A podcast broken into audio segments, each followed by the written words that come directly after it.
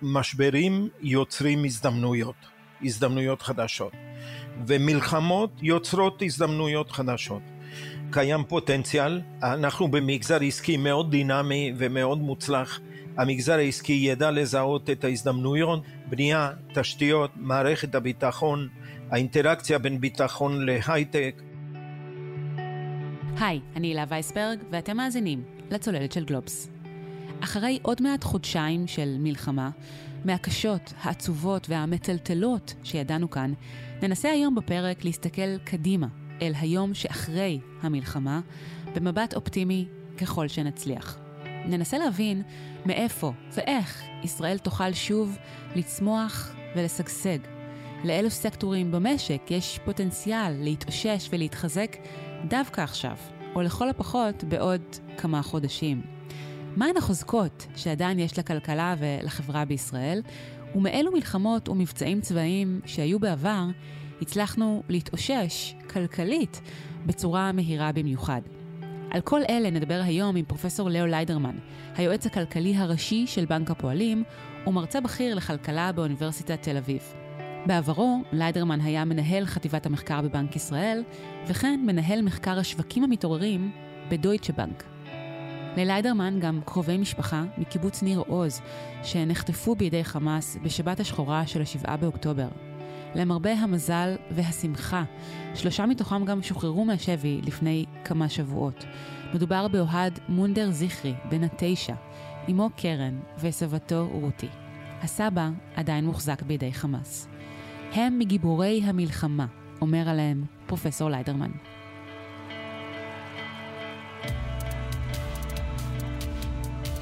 שלום פרופסור לאו ליידרמן. שלום, שלום. היום ננסה לקיים שיחה אופטימית. זו משימה מאתגרת, כי לא רק שהעצב והייאוש אחרי השבעה באוקטובר הם עצומים, אלא שגם הניהול הכלכלי של המשק בצל המלחמה כרגע לא מבשר טובות. כמיליארד שקל מהכספים הקואליציוניים יועברו ליעדים שאינם רלוונטיים למלחמה או לעידוד צמיחה, כחלק מתקציב 2023 המעודכן. ובהסתכלות קדימה, דירוג האשראי של ישראל עלול לרדת, האבטלה תעלה, והמשק יגלוש למיתון. הגירעון שעימו נסגור את השנה הוא יותר מפי שניים וחצי מכפי שהיה לפני המלחמה.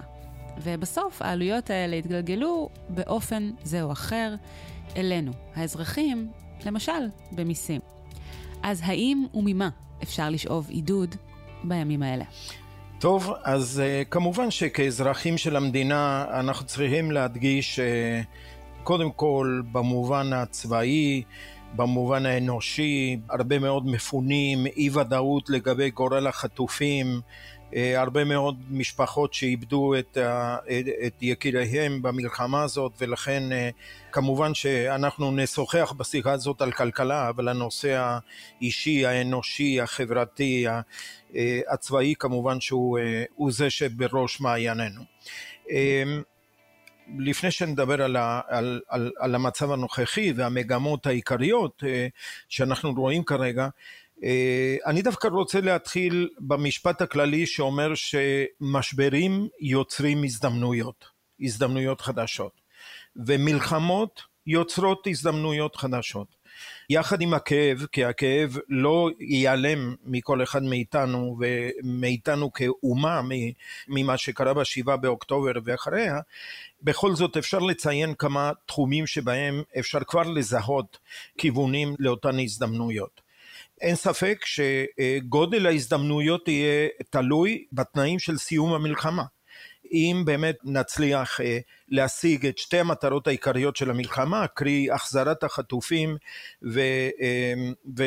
מיטוט שלטון חמאס והחזרת השקט ליישובי העוטף. בדיוק. אם, אם נצליח אה, באופן אבסולוטי, מלא, אז ההזדמנויות והאפשרות למיצוי שלהם היא תהיה יותר משמעותית, אבל גם אם זה יהיה חלקי, עדיין אנחנו מדברים על איזשהו שינוי בסדרי העדיפויות הלאומי, שאנחנו כבר רואים אותו בדרך. ואם אני צריך לציין ככה כבר בפתיח, התחומים שאנחנו מזהים כתחומים שבהם יהיו הזדמנויות חדשות, ואנחנו נחזור לזה עוד מעט. בטח. תחום הבנייה, כמובן, יש פה הרבה עבודות של בנייה, של שיקום, תחום התשתיות, הרבה תשתיות נהרסו, הרבה תשתיות אה, אה, דורשות עדכון ו, אה, וצריך שם לעשות הרבה עבודה. כמובן שהצרכים של מערכת הביטחון משתנים והולכים להשתנות וצריך לעדכן שם הרבה מאוד דברים. תחום ההייטק, אנחנו נדבר בפרוטרוט בהמשך, הוא תחום שגם כן ייווצרו תנאים חדשים וגם שם הזדמנויות. אני בכלל מאמין גדול, לא רק בהקשר של המלחמה הזאת, אלא עוד קודם, בחיבור בין הייטק וביטחון, ביטחון והייטק. אם זה עובר דרך הבינה המלאכותית, אם זה עובר דרך הסייבר ותחומים אחרים, כן? כמובן שתחום הבנקאות והפיננסים הוא תחום שיהיה קריטי להתאוששות, מכיוון שיהיו פה הרבה פרויקטים חדשים שצריך לממן אותם, ולא את הכל אה, צריכה לממן הממשלה.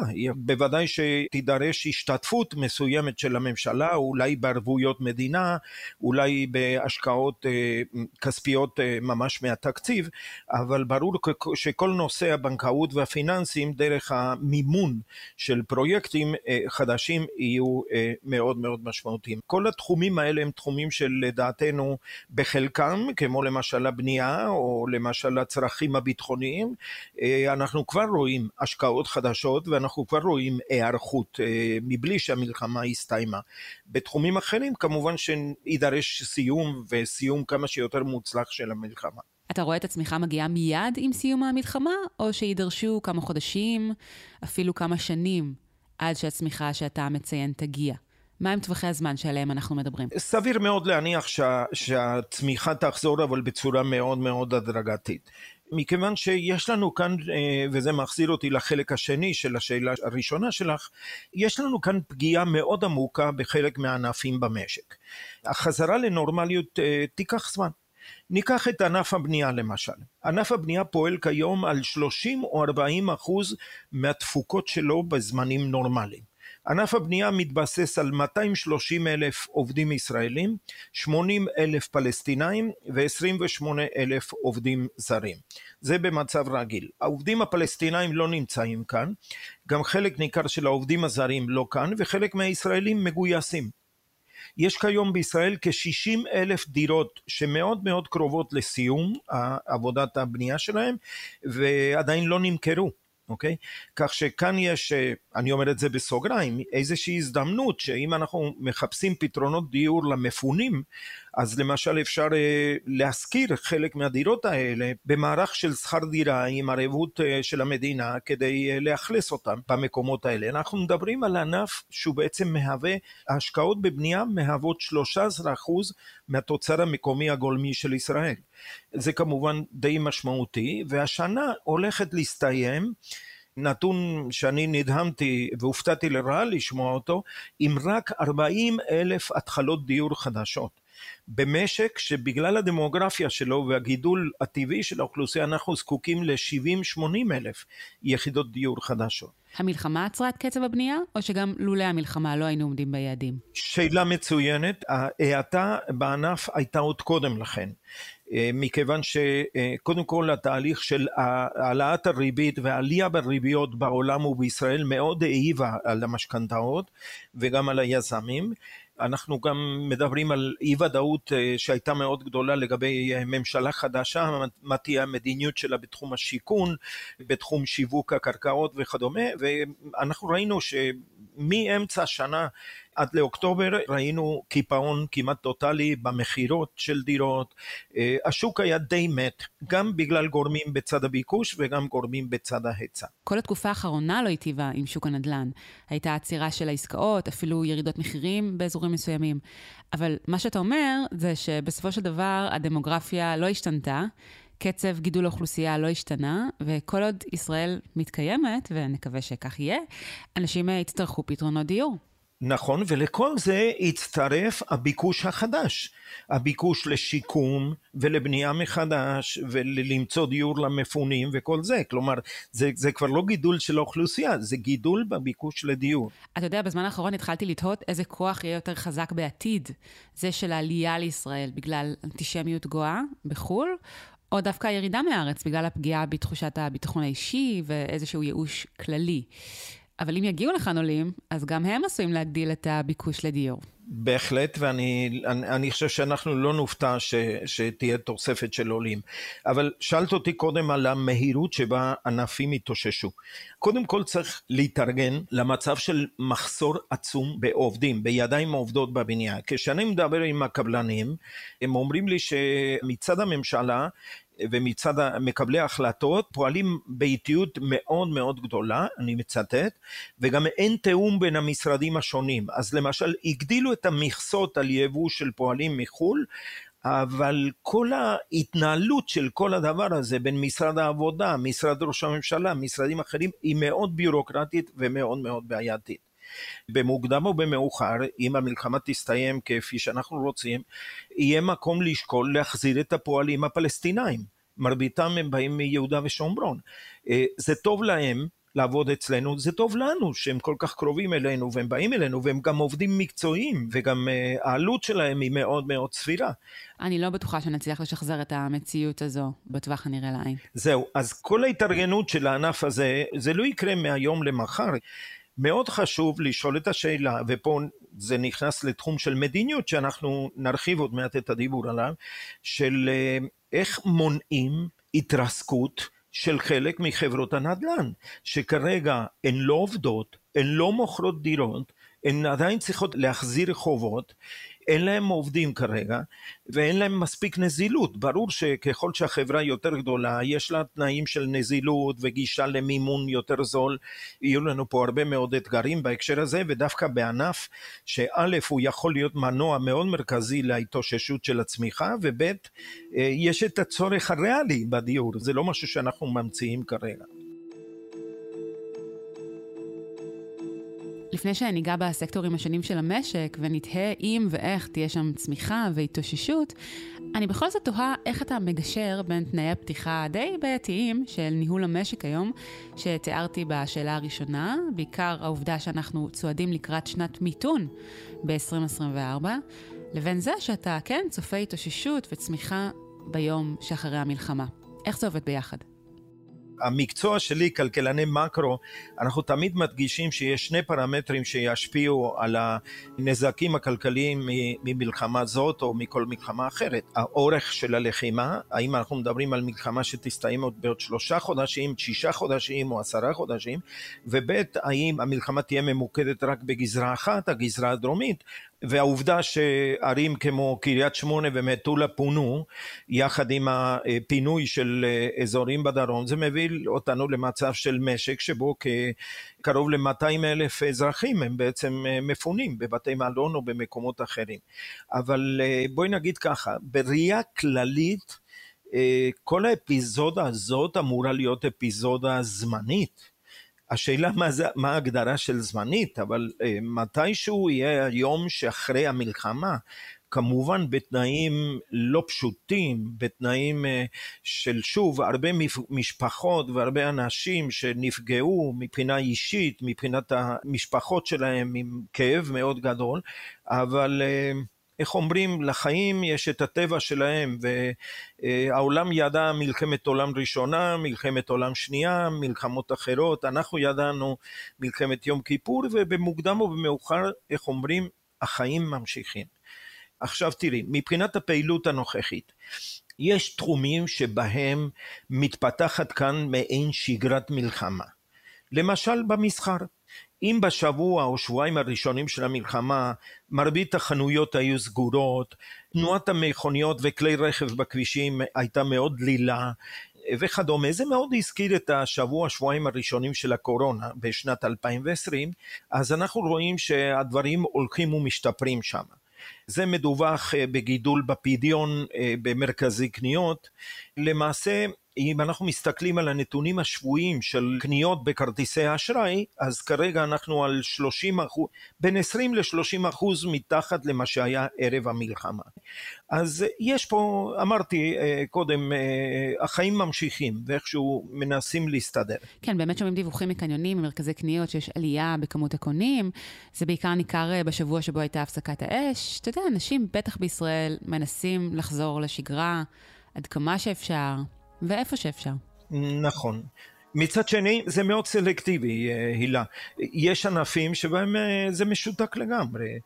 אחד מהענפים האלה זה ההייטק. היו לי שיחות עם בכירים וגם אה, זוטרים, כי חשוב גם לדבר עם אלה וגם עם אלה בתחום ההייטק. וכרגע יש טלטלה מאוד רצינית, זה זעזוע לכל ענף ההייטק.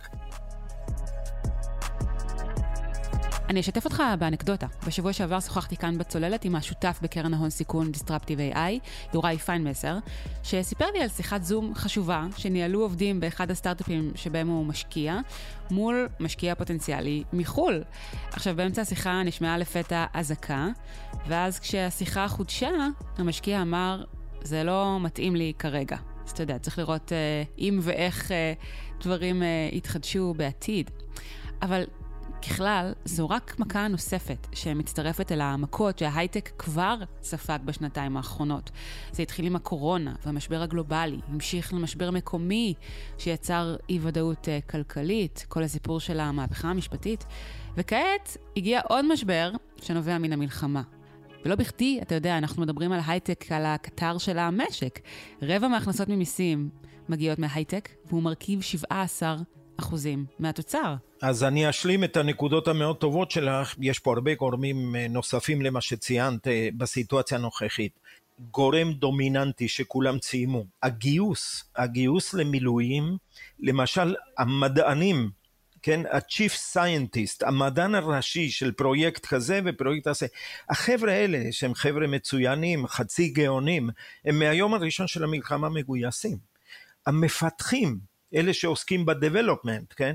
גם כן מאוד מאוד מגויסים. יש חברות הייטק ש-70-80 אחוז מהאנשים נמצאים מגויסים. זה בדיוק מה שאמר לי יוראי פיינמסר, המשקיע שהזכרתי קודם. יש אצלם למשל בפורטפוליו חברות סטארט-אפ עם 12 אנשים, שחצי מהם מגויסים עכשיו. באמת אי אפשר לתפקד ככה. אלה לא חברות גדולות. בוודאי. דבר נוסף שציינו זה כמובן הביטול של כל מיני כנסים בינלאומיים שהיו מתוכננים. בשבילם הכנסים האלה שבאים כל מיני משקיעים פוטנציאליים, קרנות הון סיכון מחו"ל והחברות הקטנות והבינוניות וגם הגדולות יכולות להציג ברבע שעה את הפרויקט שלהם, את המוצר שלהם. כל הדברים האלה כמובן אה, אה, בוטלו בצורה מאוד מאוד אה, משמעותית. גיוס הכסף כפול לחלוטין. אנחנו יודעים שמשקיעים שונאים אי ודאות. ודאות, ועוד אי ודאות גיאופוליטית, אז היו הרבה אה, השקעות שהיו בדרך, וכרגע הם נכנסו לעמדות המתנה. כמובן נצטרך לראות את היום שאחרי המלחמה, כי התקווה היא שלא יהיה איזשהו אמברגו על תוצרת ישראלית. או אמברגו של מדינה מסוימת על, על עשיית עסקים עם ישראל. סין הייתה קרקע מאוד פוריה לחדירה של חברות ישראליות, לא רק בהייטק, בכל התחומים האחרים, אבל אנחנו רואים שסין מבחינה גיאופוליטית הרבה יותר קרובה לרוסיה ולאיראן מאשר קרובה לישראל בימים אלה. בדיוק הקדשנו פרק בצוללת ממש באחרונה, פרק 290, לסיפור של הודו ולכך שהפכה לאחת התומכות הגדולות של ישראל, שהיא בעצמה המעצמה הכלכלית החמישית בגודלה בעולם כיום. אז אולי אפשר להתנחם בזה ולהתחיל אה, לעבוד עם ההודים. בהחלט, אה, אני, אני גם כן מה, מההתעסקות שלי עם שווקים מתעוררים, אני יודע שהודו נחשבת למדינה מאוד מאוד מבטיחה. אבל גם לפי מה שאמרנו קודם לכן, אנחנו נצטרך ולהיערך למצב כזה שהסביבה הגיאופוליטית הבינלאומית, אני מקווה שהמילה אמברגו לא תופיע בהרבה מקומות, היא תהיה פחות אוהדת לנו אה, אה, ממה שהייתה אה, קודם לכן. יחד עם זאת, אני יודע שבזמן המלחמה אה, פורסם בעיתונות, אה, כולל שלכם, אה, היו שני אקזיטים לפחות, ואיך אומרים, ההון האנושי ה ecosystem שלנו שפיתחנו לאורך שנים של אומת הסטארט-אפ לא ייהרס בגלל המלחמה, אוקיי? זה לא משהו פיזי, זה משהו שנמצא בוורידים של האנשים, ב-DNA של התעשייה הזאת. זה יישאר איתנו, אבל שוב, איך קמים מכל הסיפור הזה, ואיך נגיע למצב שאפשר יהיה להחזיר את המילואימניקים הביתה, ל, ל, ל, למצב הנורמלי שלהם, כאשר ברור שהצרכים של מערכת הביטחון יהיו צרכים הרבה יותר גדולים ביום שאחרי המלחמה, אלה דברים שנצטרך לראות אה, איך אנחנו אנחנו מתקדמים. לא רק זה, גם קיים חשש מבריחת מוחות. אתה יודע, הייטקיסטים הם בדיוק האנשים שיש להם כישורים שהם יכולים לקחת איתם לכל מקום בעולם. זה בדיוק החשש שעליו דיברנו בתקופה שקודמה כאן המהפכה המשפטית. האוכלוסיות שמחזיקות כלכלית את המשק הן אלה שעלולות לעזוב ראשונות. יש להן הכי הרבה אפשרויות. בהחלט. בינתיים כולם בסוג של uh, טראומה, בסוג של עמדות המתנה, ואת יודעת, זה בא לידי ביטוי בזה שכמעט ולא היו פיטורים בתעשייה. למרות שה... המנהלים העיקריים אה, ורמת הפעילות ירדה ויש מין קיפאון כזה, עדיין לא אמרו לעובדים למיניהם, אה, אוקיי, את או אתה מפוטרים, אוקיי? כלומר, יש עדיין איזושהי תקווה, יש עדיין איזשהו ניסיון להגיד, אה, אין פה קריסה מוחלטת של המערכת. אם, אם יתחילו פיטורים שם, זה כבר יהיה סימן פחות טוב לסביבה שבה אנחנו נמצאים. כן, הזכרת פיטורים, פרופסור ליידרמן, ורציתי לציין שלפי נתוני הפיתוח הלאומי, שנכונים לנובמבר, יש כ-160 אלף אנשים שהוצאו לחל"ת שלא מרצונם. לכן, אם מחשיבים אותם כמובטלים, מדובר בשיעור אבטלה של כ-7%, מה שמכונה אבטלה רחבה. כשלפני המלחמה האבטלה הייתה מינימלית, סביב 3%, מה שנקרא אבטלה חיכוכית, אבטלה שכמעט לא קיימת. אז מה הצפי שלך, לאור זה, לשוק העבודה? כן, שוק העבודה הוא צומת של אה, מבחינת מקרו-כלכלית אה, מאוד מרכזית למשק. אה, אנחנו רואים מגמה של עלייה באבטלה, חלק מהאבטלה היא בצורה של חל"תניקים, חל"ת לא מרצון, אלא שהמעסיק בעצם דורש מהעובד להיכנס לחל"ת. יש אינטראקציה בין כמובן שוק העבודה לבין מערכת החינוך. כי אם מערכת החינוך לא חוזרת לנורמליות, אז אימהות ואבות שצריכים להישאר בבית כדי לטפל בילדים הקטנים, או בילדים אה, גם לא קטנים, שאולי אין להם סידור ובית הספר לא פועל אה, באופן מלא, בעצם נוסיף לזה את מה שהזכרנו קודם, את העובדים הפלסטינאים, את העובדים הזרים.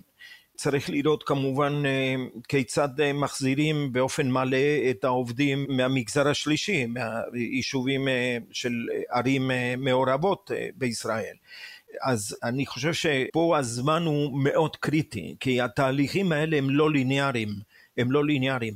עובד שלא היה במקום העבודה שלו או שלה חודש, חודשיים, שלושה, קרוב לוודאי שמתישהו המעסיק ינתק את הקשר איתה או איתו, ואחר כך החזרה והלמידה מחדש וכדומה, הזמן הוא מאוד מאוד קריטי בתהליכים האלה. מה דעתך אגב על מודל החל"ת? אני שואלת את זה כי יש כאלה שטוענים שעדיף מודל אחר שיושם בזמן משבר הקורונה באירופה, ונקרא המודל הגרמני.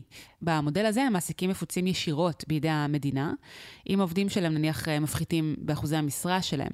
ואז העובדים יכולים להמשיך לעבוד גם אם לא באופן מלא. כלומר, העובדים שומרים על קשר רציף עם המעסיק שלהם, הם ממשיכים לעבוד, וכך גם אפשר די בקלות לחזור להיקפי המשרה הישנים כאשר המשבר חולף, בעוד שבמודל החל"ת עובדים מפסיקים לעבוד באופן מוחלט, ואז גם הסיכוי שיחזרו לעבודה הוא יותר קטן.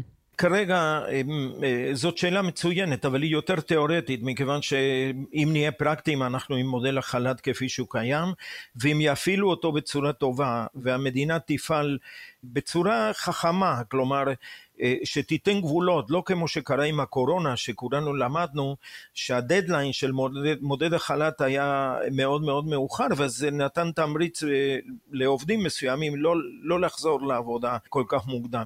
אבל אה, אני חושב שצריך לעשות הכל כדי לפצות את העובדים, כדי לדאוג להמשכיות עסקית והמשכיות תעסוקתית, וכמובן להחזיר את, את מערכת החינוך כשהכול יתאפשר.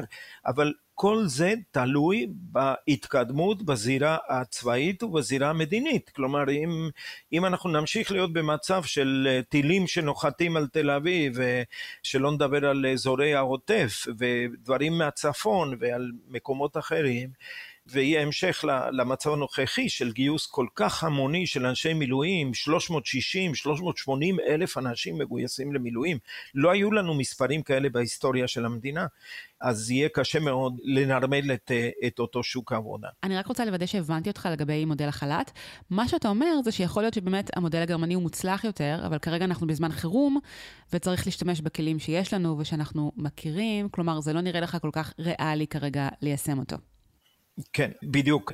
ואני שוב רוצה להדגיש, התהליכים האלה הם לא ליניאריים. הם לא ליניאריים. ככל שהזמן עובר והעובד או העובדת לא במקום העבודה שלהם, פריון העבודה, הפרודוקטיביות שלהם תיפגע, הסקילס, הכישורים שלהם גם כן ייפגעו, ואחר כך המוטיבציה של המעסיק להחזיר אותם תהיה יותר קטנה. לפני שנמשיך לנסות ולהיות אופטימיים לגבי מה שיקרה לנו ביום שאחרי המלחמה, ואיך אפשר להניח את התשתית הכי נכונה לצמיחה, חייבים להכניס על המשוואה את המדיניות של הממשלה. מדיניות שמנתבת את הכספים שיש לנו, וגם אלה שאין לנו, ונצטרך ללוות, אל היעדים הנכונים. הממשלה פועלת בפיגור מסוים, וכאן אני חושב שנדרשת תוכנית כלכלית כוללת של הממשלה, שבעצם תתייחס אה, בצורה מתכללת לכל הנושאים, כן? כל הנושאים האלה שדיברנו, פיצוי ל, ל, לאזורים שניזוקו, כמו למשל באזור העוטף או אה, באזור הצפון, כל נושא הרווחה, תשלום למובטלים, הקלות אה, לעסקים קטנים ובינוניים, כל הדברים האלה בוודאי יבואו לידי ביטוי בגידול בגירעון בתקציב המדינה. וככלכלן מקרו אני יכול להגיד שאם יעבדו בצורה אחראית, שוק ההון בארץ ושוק ההון בעולם יבין שבתקופת מלחמה מותר למדינה כמו ישראל שיש לה רקורד יוצא מן הכלל מבחינת הדירוג שלה והחזר החובות שלה, להגדיל את הגירעון. וכרגע אנחנו מדברים על עלות של המלחמה בין 100 מיליארד שקל ל-200 מיליארד שקל, בהנחה שהמלחמה מסתיימת אה, באמצע השנה או בחודש השביעי של השנה הבאה. ואם לחזור לרגע לנקודות אור, אחת מהן היא העובדה למשל שרמת החוב של ישראל ביחס לתוצר, כלומר כמה ישראל חייבת בהשוואה לכמה שהיא מייצרת, היא די נמוכה, סביב 60 אחוזים. וזה מה שמאפשר לנו עכשיו ללוות חובות ולהגדיל את הגירעון. טוב שמקבלי החלטות ב-10-20 השנים האחרונות השקיעו בנכס הזה שנקרא אמינות פיסקלית, כן? עכשיו, אה, יש גם כן אה, סיוע מארצות הברית שיגיע, יש אה, קרן פיצויים שאפשר יהיה להשתמש בה, ומקורות נוספים, קהילות יהודיות וכדומה, כך שלדעתנו ישראל תוכל, זה לא יהיה זעזוע פיננסי. וטוב באמת להדגיש שמה שכרגע הוא משבר, נקרא לו בחברה הישראלית, משבר צבאי וכדומה, הוא לא משבר של שוק ההון או משבר פיננסי.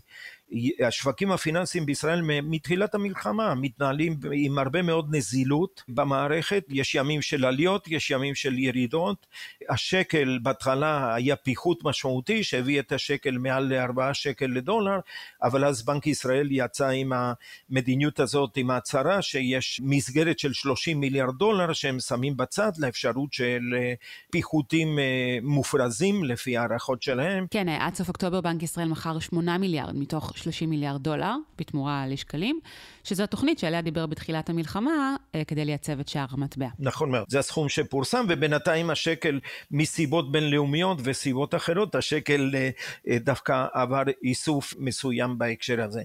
אבל חשוב מאוד בנוסף לזה, בלב ליבה של האחריות הממשלתית, לעשות הסטה תקציבית הסטה מאותם סעיפים כמו למשל הכספים הקואליציוניים ולעבור על התקציב כולו, על כל סעיפי ההוצאות ולבדוק שאותם אה, סעיפים שהם לא מחוללי צמיחה, שהם לא תורמים להתמודדות של המשק עם המלחמה, אפשר לדחות אותם, אפשר לבטל אותם, אפשר להקפיא אותם. אני לא מבין, אני לא מבין איך לא מקטינים את מספר משרדי הממשלה זה צריך להיות צעד בונה אמון.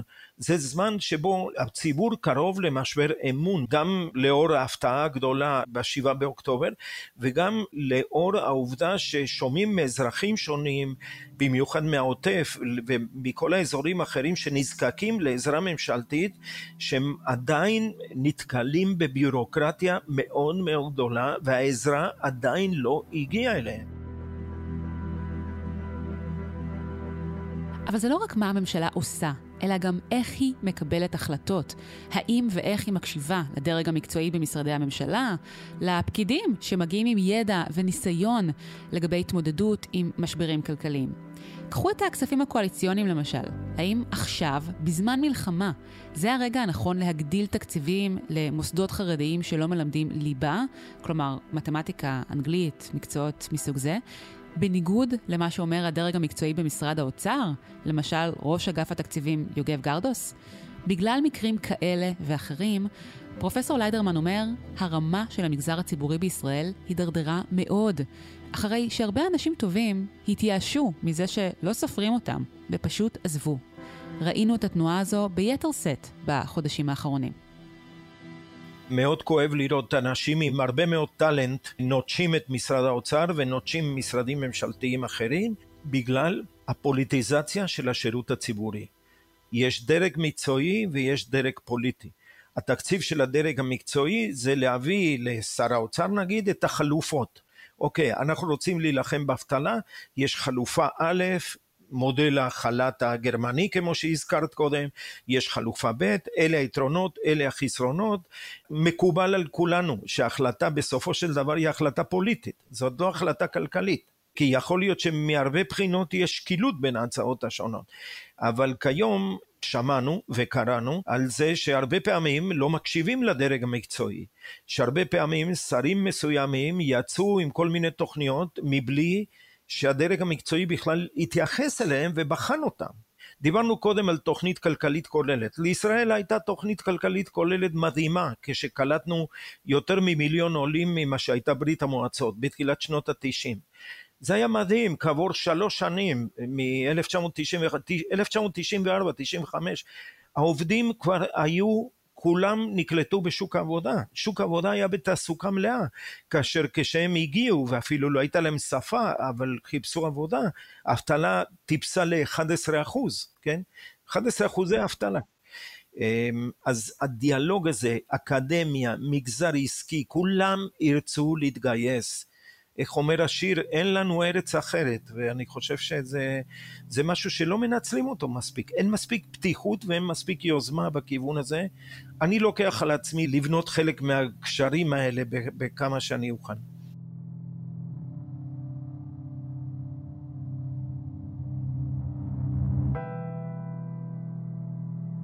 אני מנסה להחזיר אותנו לנתיב האופטימיות.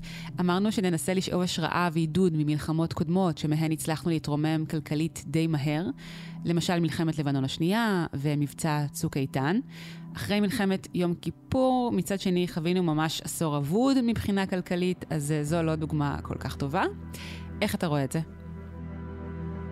חשבתי על זה הרבה מאוד ואני חושב על זה הרבה מאוד, ואת יודעת מה? זאת מלחמה כל כך שונה. כי תראי, יש לנו פה את החיבור של קודם כל החטופים, זה כבר שובר אותנו לגמרי ואני לא צריך להרחיב את הדיבור על זה.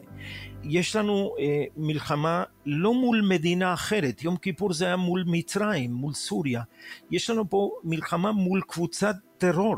זאת לא מדינה, זאת קבוצה טרוריסטית, האסלאם הפונדמנטליסטי.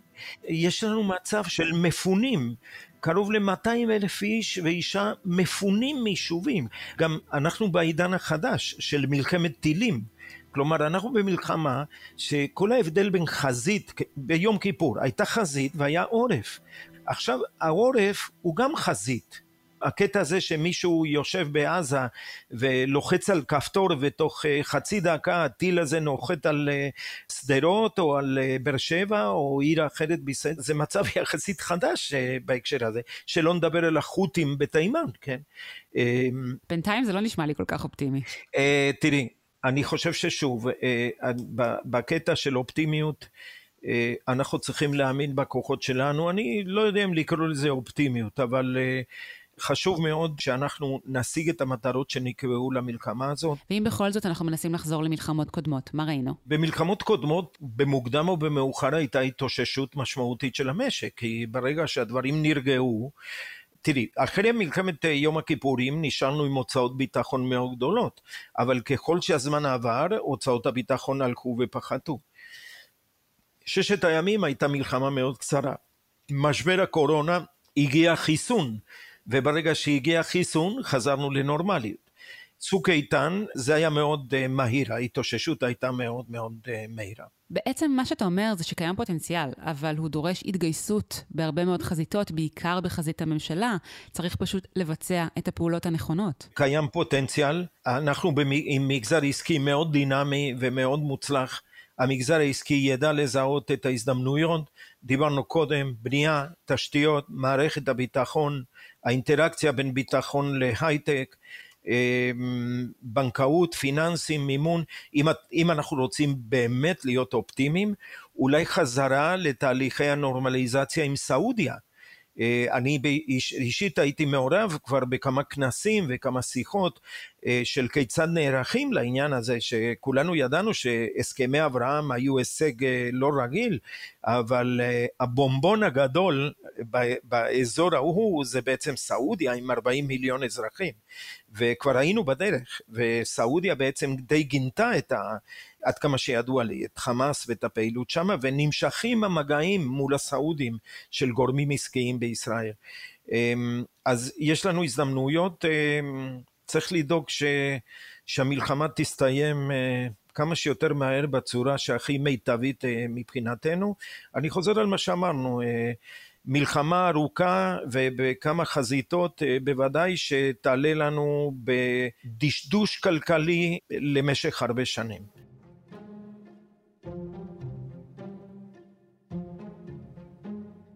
נחזור למקרו-כלכלה. בנק ישראל צופה שבסוף 2024 הריבית במשק תרד לסביב 4%, כשהיום היא סביב 4.75%.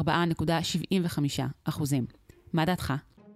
תראי, אני חושב שכל ניחוש מנצח, אה, זאת גם הערכה שלנו, אבל ברור שבנק ישראל אה, ברגע שיראה שהמלחמה היא דיסאינפלציונית, היא בעצם מאיטה את האינפלציה וכך אנחנו מאמינים, במיוחד אם שער החליפין יישאר פחות או יותר איפה שהוא נמצא כרגע, ואם יהיה פה, יהיו כוחות למיתון ולהאטה בביקושים, אז ברור שזה, אני, אני בטוח שבנק ישראל לא יישאר אדיש, אבל הוא צריך להיות זהיר.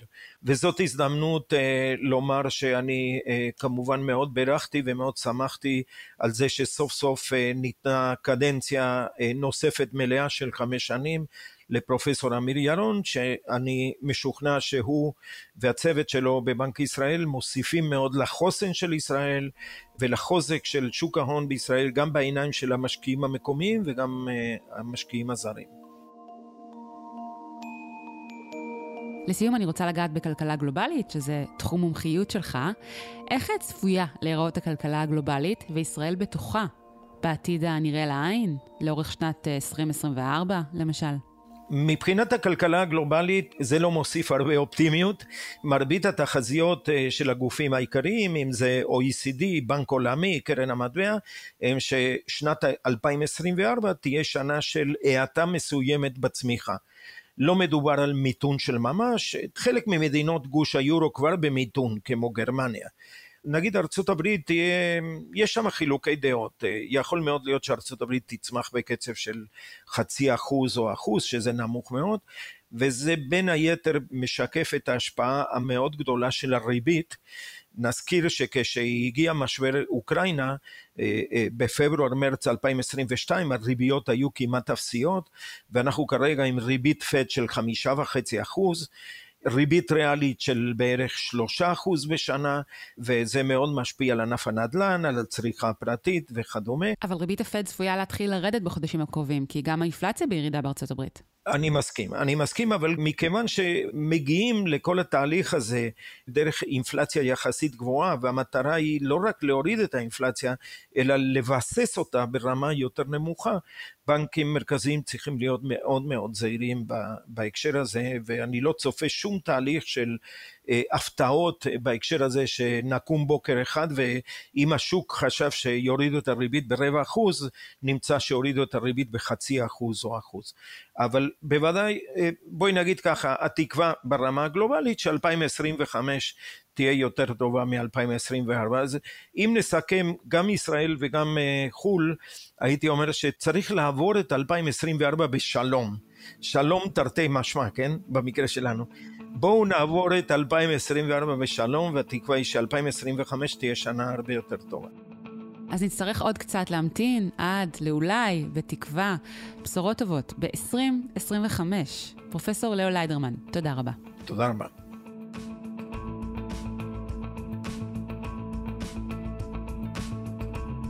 עד כאן עוד פרק של הצוללת. אתם יכולים למצוא אותנו באתר גלובס, בספוטיפיי או בכל אפליקציות פודקאסטים. נשמח אם תעשו לנו subscribe, ואם אהבתם, דרגו אותנו גבוה ושלחו את הפרק לחברה או חבר שאתם אוהבים. עורך הסאונד הוא ניר לייסט. אם יש לכם הצעות למרואיינים, לנושאים לפרקים או תגובה מכל סוג שהיא, אתם מוזמנים לשלוח לי מייל כרגיל בהילה, h-i-l-a, מקף אמצעי w, at גלובס, g-l-o-b-e-s.co.il, או לחפש אותי במדיות החברתיות השונות. תודה לכולכם שהאזנתם. תודה לפרופסור לאו ליידרמן. אני הילה וייסברג, נתראה בפעם הבאה. ביי ביי.